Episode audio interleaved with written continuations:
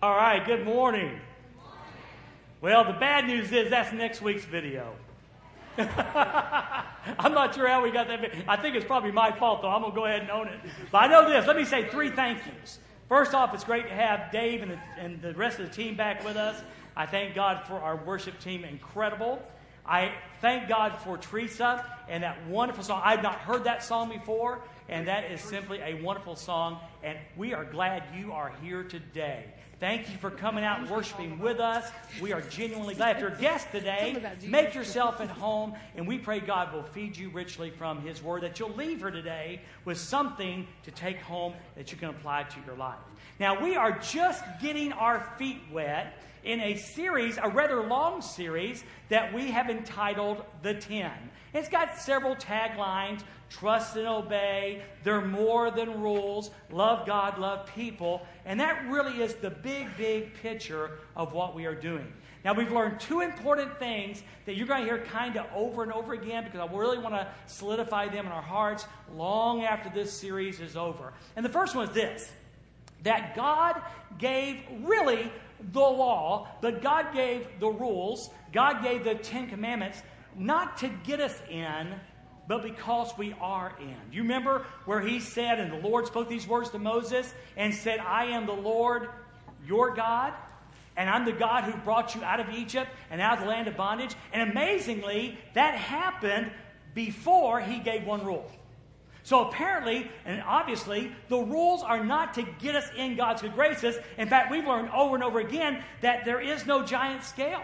That keeping rules and laws could never tip the scales in our favor. It comes, rather, by faith and grace. And what happened was the Israelite people had trusted God while they were still in Egypt, and that's how they got out of Egypt by trusting God. And how we get into God's favor is by grace and faith by trusting Him, not by trying to tip a scale in our favor. So that's the first thing we learned. And the second thing we learned is something that Jesus said. Here's what He said He said, He was asked a question, So what are the greatest commandment? What's the greatest commandment? And He answered and said this You shall love the Lord your God with all your heart, soul, mind, and strength. And the second is like it you shall love your neighbor as yourself. And he said there's no greater commandments than this. So we learned last week that we're going to look at the 10 through the lens of two.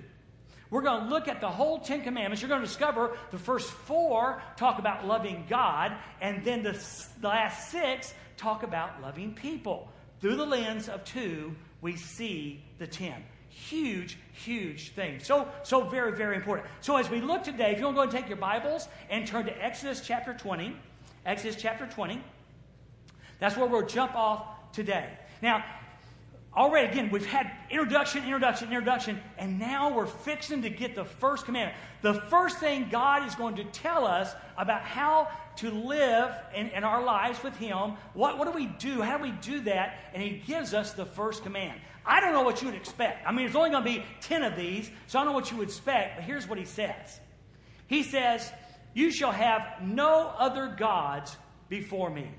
You shall not make for yourself a carved image, any likeness of anything that is in heaven above, or that is in the earth beneath, or that is in the water under the earth. You shall not bow down to them, nor serve them.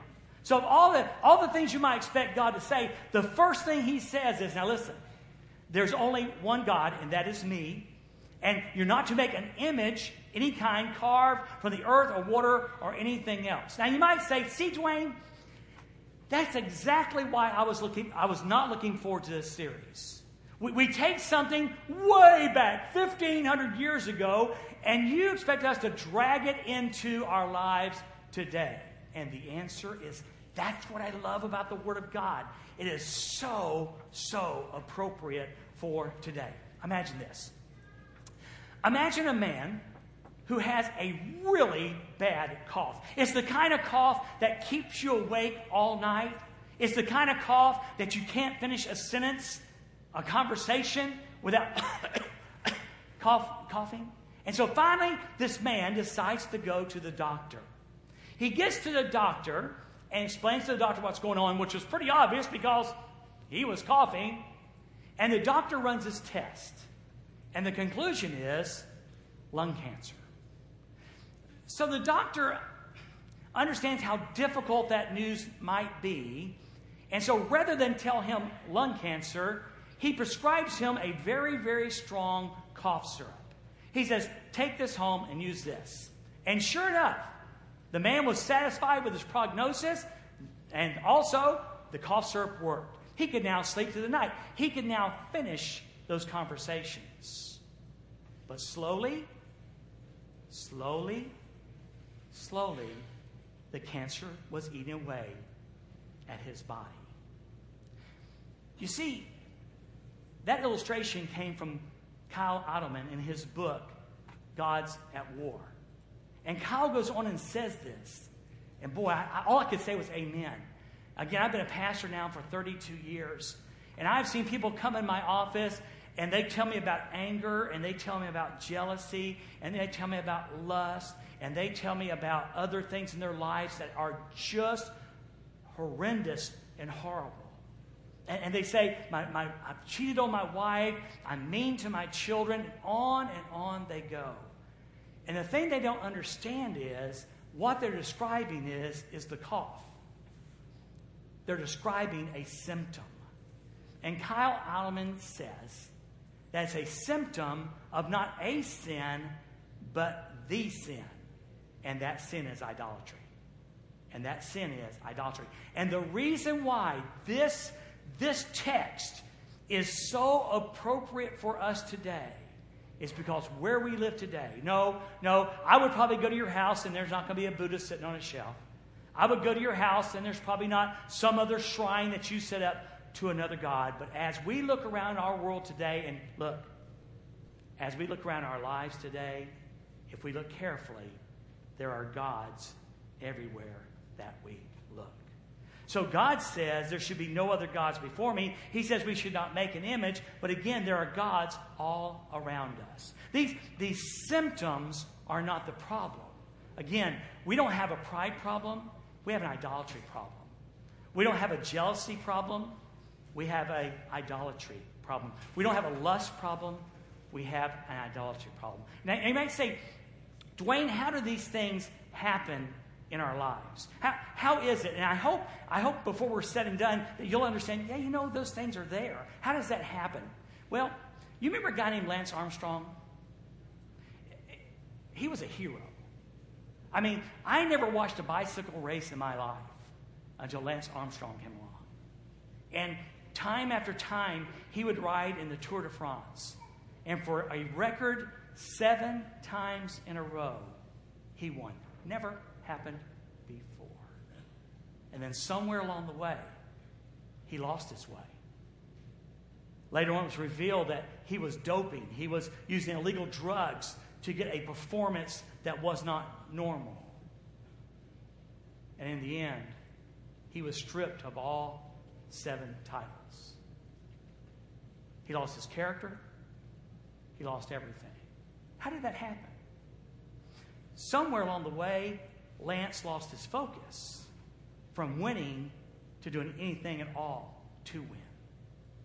If you're a little bit older than, than some here, you might remember a president called Richard Nixon. Richard Nixon had a pretty powerful political legacy going on. He was the president that finally ended the Vietnam War. He, he was argumentatively the most powerful man in the world, and he had just won the election, re election, handily. He was set. But somewhere along the way, he approved and had knowledge of a break in at a hotel called Watergate. And because of that, he became the only president in history to resign. And instead of a strong political legacy, he has no legacy. He's known as the lying president. He's known as the president forced to step down. How did that happen? How did Richard Nixon lose his way? How did he lose his focus? I grew up in my later years, younger years, watching The Cosby Show. Bill Cosby was the, the, the, the epitome of what really good TV was about.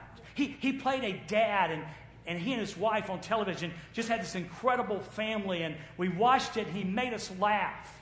His comedy was clean. I remember when one of his daughters, his TV daughters, kind of went the wayside and, post, uh, and posed for pictures that were inappropriate in a magazine, he made sure that she sat out a season because it's so inappropriate for the show. And then word got out. I didn't want to believe it. I, I said, you know, it can't be true. These women are lying. And then there's this admission of 2005 where he did fail morally, morally miserably. How did it happen? How did a guy that stood for so much that was right fail morally so miserably? Somewhere along the way, Bill Cosby lost his way, he lost his vision. I don't know those guys' spiritual condition. I, I, don't know if they're saved or lost.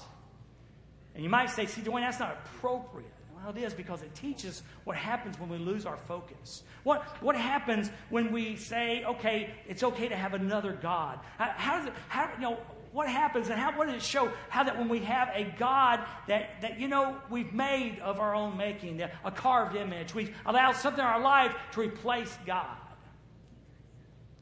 Of course, then there's this guy that I won't use his name because it served no purpose.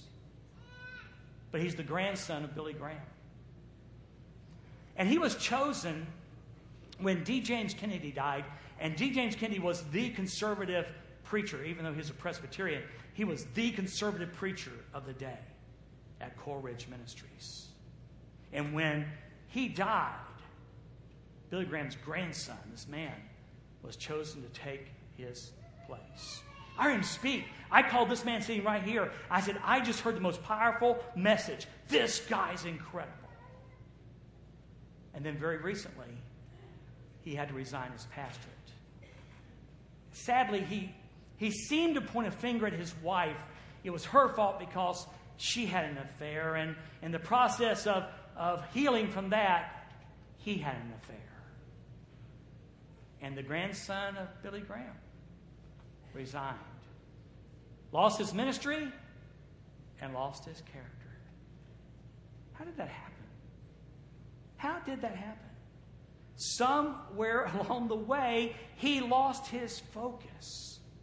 And look at me. That's what happens to us. As we journey through life, if we, as believers, if we are not careful, we will lose our focus. And those false gods creep in. If you've seen the video today, there was a, a statement there that said, You see, anything can be a building block for a false God. It doesn't have to be a Buddha. It doesn't have to be a Muhammad. Anything that we choose to put before God becomes a God. Anything we choose in priority to come before God becomes our God. When God said, You shall have no other gods before me, He wasn't talking about, I've got to be number one, as if there's a line of gods behind your life. As long as I'm number one, it's okay. Just don't have, just make sure those other gods stay in line. No, no, no, no. No, in the Hebrew, it is clear. God is saying, in his presence, there is no other gods. It's not like there's a popularity contest and God always wins in our lives. He's saying that if I am your God, there will be no line of gods. There'll be no list of God. There'll be no hierarchy of gods. I alone am God. And every time we let jealousy rule. Every time we let lust rule. Every time we let adultery rule. Every time we let anger rule. See, it doesn't have to be this, this nuclear bomb of sin. But every time we say yes to sin and dwell in that and live in that, we're making idols. Our jobs, sports, families, See, the crazy part is it doesn't have to be a bad thing, it can be a neutral thing. But when we choose to worship those neutral things, they become a God.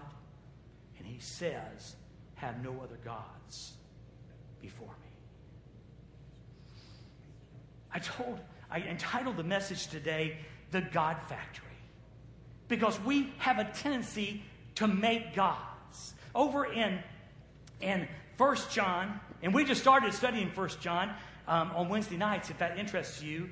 But, but John the Apostle wrote in 1 John 2.15, he says, do not love the world or the things in the world. That goes right along. When God said, You'll have no other gods before me, He said, Don't love the world or even the things of the world. He says, If anyone loves the world, the love of the Father is not in him. For all that is in the world, the lust of the flesh, the lust of the eyes, their pride of life, is not of the Father, but is of the world. So he's saying that as we journey through life, if we're not careful, our eyes can become an assembly line at the God making factory. We can see and desire and see and want. If we're not careful, our mind can be on the assembly line of a God making factory. And we start thinking outside of what God would have us think.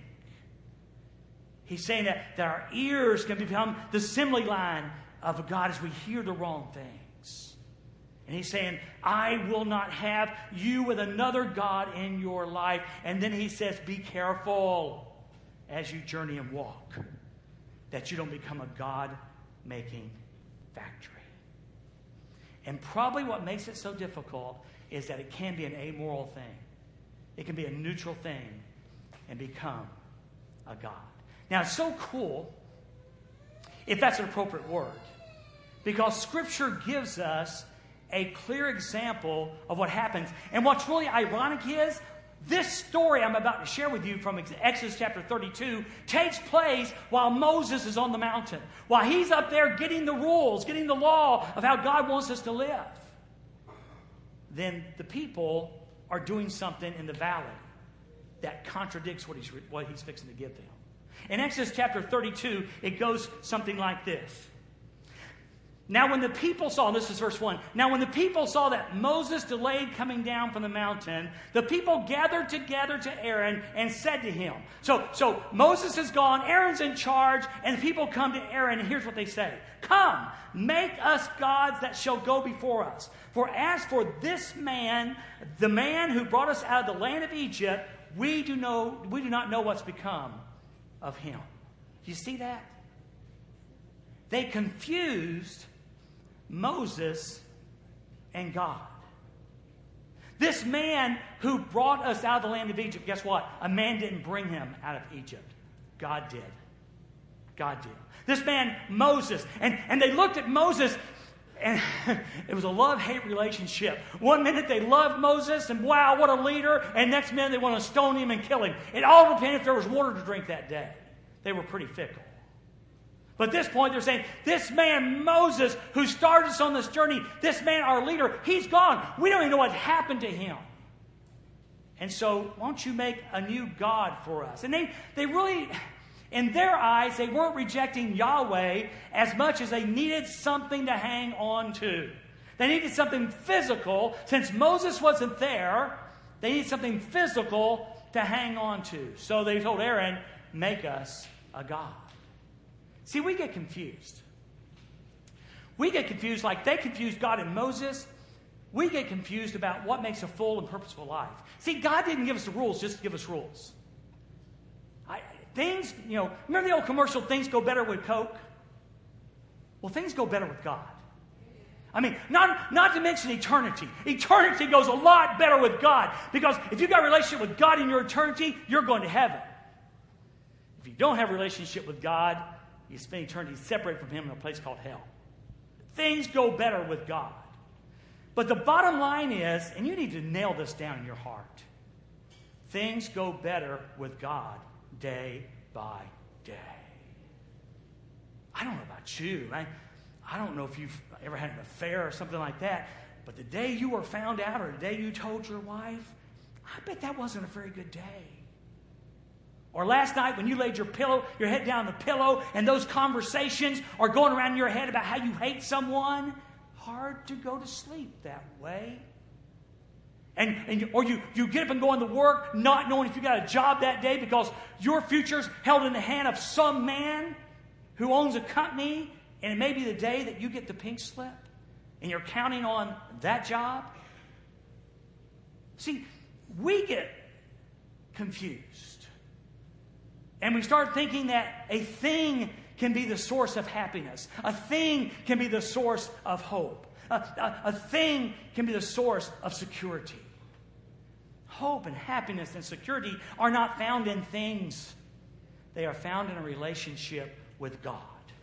But in this culture we live in, we go and we go to our God factory and we say, if I had that car, if I had that house, if I had his job, if I had that wife or different children,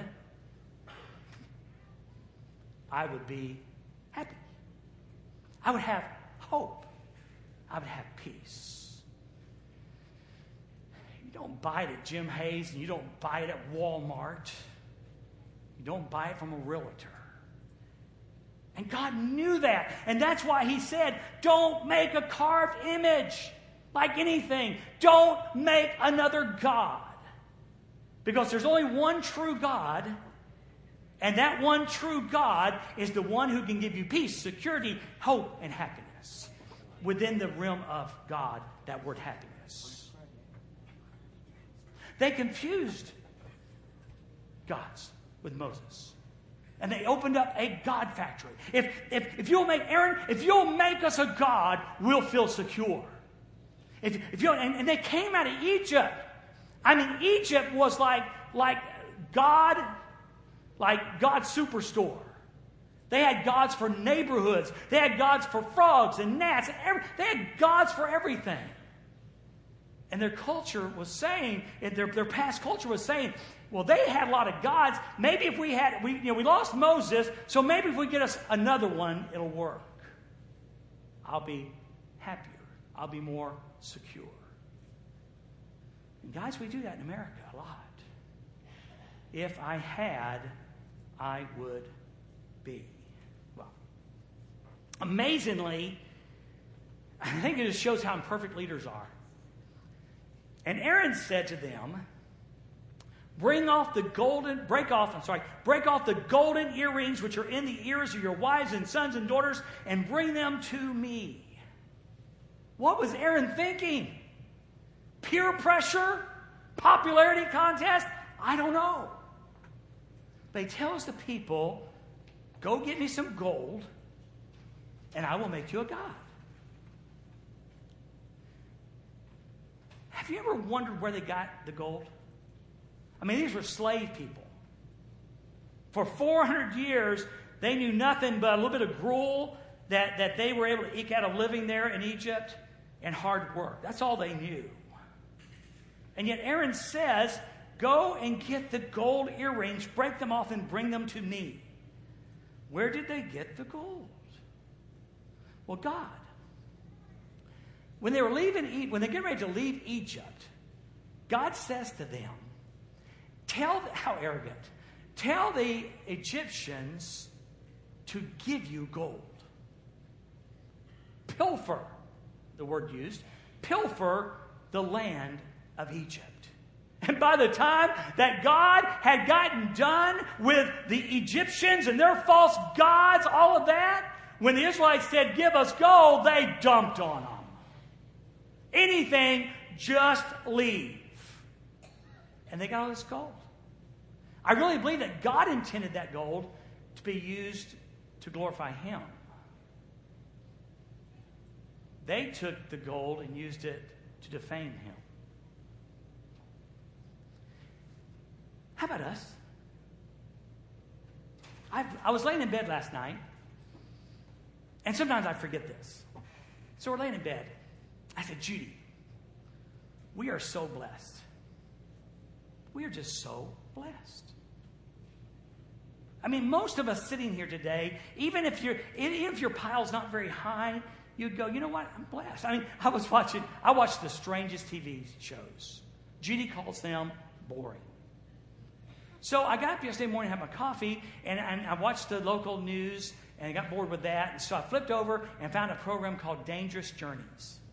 And about this time, big guy walks in. He's sleepy. He sits down next to Papa, and we're watching Dangerous Journeys. And it's about uh, Georgia, not Georgia, but Georgia, Russia. And how that in the remotest part of Siberia, there are these very poor, poor, poor villages. And one man has a zillion year old truck. And his job is to go and get food and over very dangerous roads with his life in danger from rock slides and for snow slides to get to a village and deliver the food. And I said, Big guy, he's the only truck.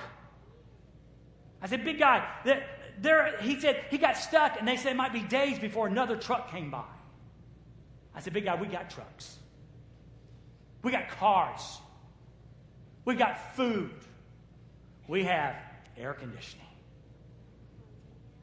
We are blessed. But here's, if you take anything home, here's the gigantic red flag. It's easy to take the blessings of God and turn them into God's. It's easy to take the blessings of God and turn them into God's. We take the fact that God's given us a title, God's given us a good job, and so easy to take that money or that position and use it for ourselves, placing it before God. That's why this is appropriate. And the cool, the part where we want you to get a hold of is this. Not only is that offensive to God, and that's why God said, don't do it, it's dangerous. It's dangerous. It's dangerous. I just happen to believe that when we live, because God is so gracious and gave us this holy word, and again, I believe his, his word is the best life. You know, one of our preach, famous preachers says, Your best life now. Well, your best life now is not mansions and Cadillacs, Cadillacs and lots of money. Your best life now is found within the Word of God. It's found within the Word of God. Not that God winks at you and shows you favor. It's just the best way to live. It's just the best way to live.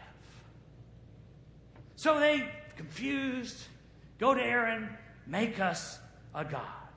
Give me your gold. Verse 3. And so all the people broke off the golden earrings which were in their ears and brought them to Aaron. And he received the gold from their hand and he fashioned it with an engraving tool and made a molten calf. And then they said, This is your God, O Israel, that brought you out of the land of Egypt. And if this is not confusing, I don't know what is. Uh, the word, it says, And they said, This is your God. Aaron makes the God, and then the people proclaim, This is the God who brought you out of the land of Egypt. And whoa, whoa, whoa, whoa, whoa, this is just a little gold calf. It didn't even exist until right now. How in the world can you say, This is what brought you out of Egypt? It's amazing how confused we can get when we muddle with false gods. It's amazing.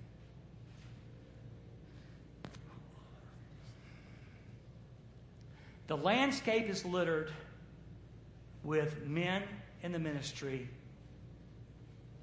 who, for whatever reason, threw their ministries away because of moral failure. The landscape is littered. I'm going to tell you what my response is. In case you're saying, well, Dwayne, how do you respond to that? God, please don't let me be stupid. It scares me to death because I think it happened to anyone. Anyone. You won't find much pride or arrogance in that area. You may find it in other areas, but you won't find it in that area of my life because I realize just how stupid I can be. So, God, please protect me from my stupidity. That's my response. But the landscape is littered with good men who failed morally, good men who are prideful. And if it can happen to those guys, it can happen to us. The warning is be careful because the consequences are so dire. When we preach on adultery in a few weeks, a pastor came up with a list of 40 things that an affair will cost you. We'll read part of that list that morning. Part of the list that morning. Be careful because, again, these sins are just symptoms of the fact that something has replaced God in your life. That's the key thought. It's not just an adultery problem or a stealing problem or a lying problem. Something has replaced God, including, excuse me, religion. Religion. anything that comes before God. Ministries, ministries, anything that comes before God becomes a God. So Aaron responds and says, he said, so Aaron sought and built an altar. Go figure, Aaron. And Aaron made a proclamation and said, Tomorrow is a feast to the Lord. It's like that. We do such a good job.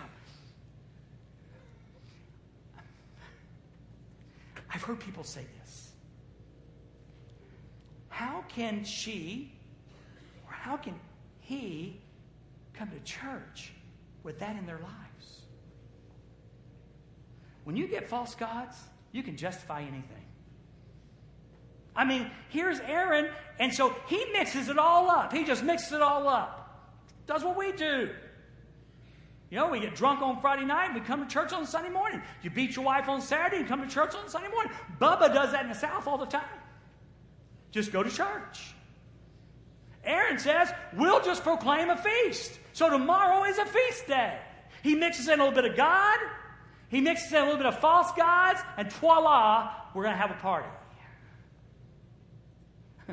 what a party. So they rose up early. Couldn't wait. They rose up early on the next day, offered burnt offerings, and brought peace offerings. And the people sat down to eat and drink and rose up to. That's where false gods end up. When we manufacture these gods in our lives, which, by the way, we may be totally blind to. Again, we think we have an anger problem. No, you have an idolatry problem because you're worshiping the anger and allowed it to have its way in your life and not allowing God to have his way in your life. And we rise and we rise up and we play. And a lost world goes to hell. God's name is defamed, and that's next week. We lose our credibility in the world. People say if that's Christianity, and, and please keep in mind, because I've talked too much about the sex stuff. When they see you in anger in public, that damages the name of Christ. And when people say, Why don't you receive Christ? And they say, I know a person who claims to be a Christian, and I saw him in public doing this, and if that's that, I don't want that. Wow. You see the importance of this? You, y'all went too quiet. You see the importance of this? I'm telling you, this can cost you your marriage. It can cost you your relationship with your kids. It can cost you your career and your character. That's why God put it number one. He says, when we get into the God making business, things go south quickly. The answer is have no other gods before me. Don't, not that I'm number one, I'm the only one. And resist the temptation, resist the temptation to make gods. Make gods. Now, Andy Stanley did a series called The Sinai Code, and I listened to part of it a long time ago. But he said something I thought was pretty good. Why would you? Excuse me. Why would we want other gods? Why do I feel the need? I'm being transparent and, and letting you off the hook. Why would I feel the need to be a, uh, a God on the pulpit? Why would I say, oh, it's all about me? When it should be all about Him. Why, why, should I, why should I why should I want, why would we want to say, if I had this, I would be fulfilled, when this should be Jesus and I should be fulfilled? How, how do we avoid this?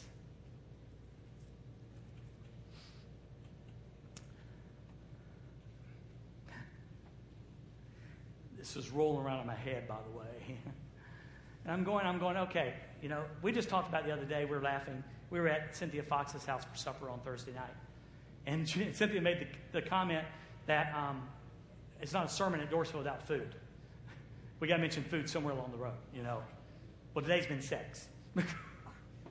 Are y'all going to laugh or anything? I'm starting to fear for my job up here.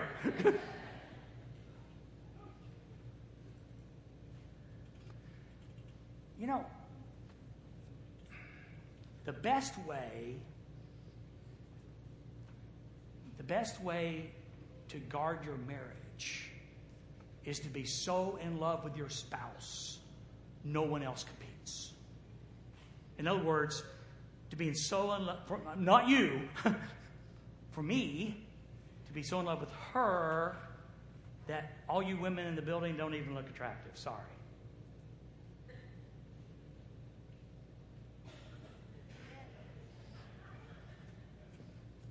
To be so enamored with her that nothing else attracts me or draws me. Where are you going, Dwayne? The best way to make sure you don't have a, a prolifera of gods. I've been wanting to use that word all day. A prolifera of God, and I'm not even saying it right. Prolifera of gods is to make your God so attractive, the true God so attractive, that nothing else draws you. Huh? Huh? Listen to this. Listen to this. For you, Lord, a psalmist, for you, Lord, are kind and ready to forgive, rich in faithful love to all who call on you. Does your bank account have that ability? Does your job have that ability? Your position? Lord, hear my prayer. Listen to my plea for mercy. I call on you in the day of my distress, for you will answer me. Does your car do that for you? Lord, there is no one like you among the gods, and there are no works like yours. All the nations you have made, you have made, will come and bow down before you, Lord, and will honor your name. For you are great and perform wonders. You alone are God. Teach me your way, Yahweh, and I will live in your truth. Give me an undivided mind to fear your name. When you understand and realize just how awesome God is, other gods won't be attractive.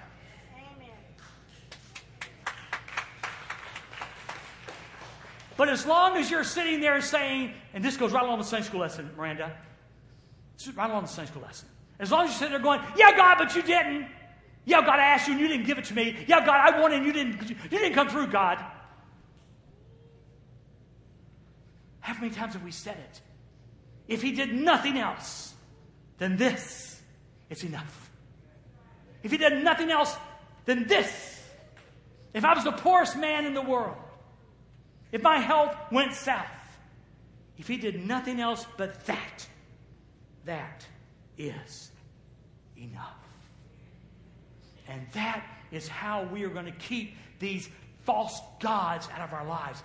That is how we're going to begin to understand. We have to be careful not to be a God factory. And by the way, you don't want to know what's cool? I said this earlier in a little statement. I'm going to make a big statement. 1 Timothy chapter 6, and I think it's verse, yeah, verse 17 says this.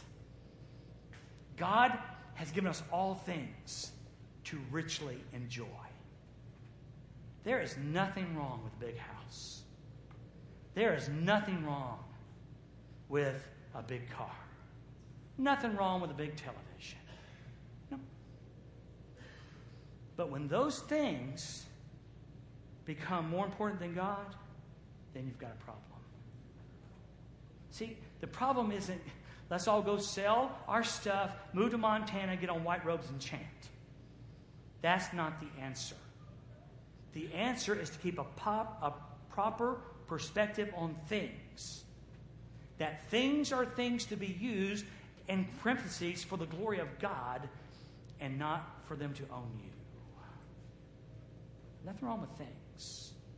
It's just when they become a God, there is a problem. He closes, now we're back in Exodus 20, and he closes with these words that seem harsh but beautiful. the, the last part of verse 5 and, and, and, and then verse 6 of Exodus 20. For I, the Lord your God, I'm a jealous God. I want to pause there. I mean, he's jealous in the sense that I don't want a line. I mean, I'm telling you, Judy would never go. Judy would never go and say, Dwayne, you can have as many girlfriends as you want as long as I'm number one. That ain't going to happen. Judy just said amen. Not going to happen.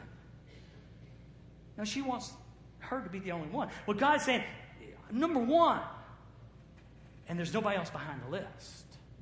That's all. He's jealous in that sense. I'm not going to be in competition with your false gods. But also, he's jealous for us. Oh, how he loves me.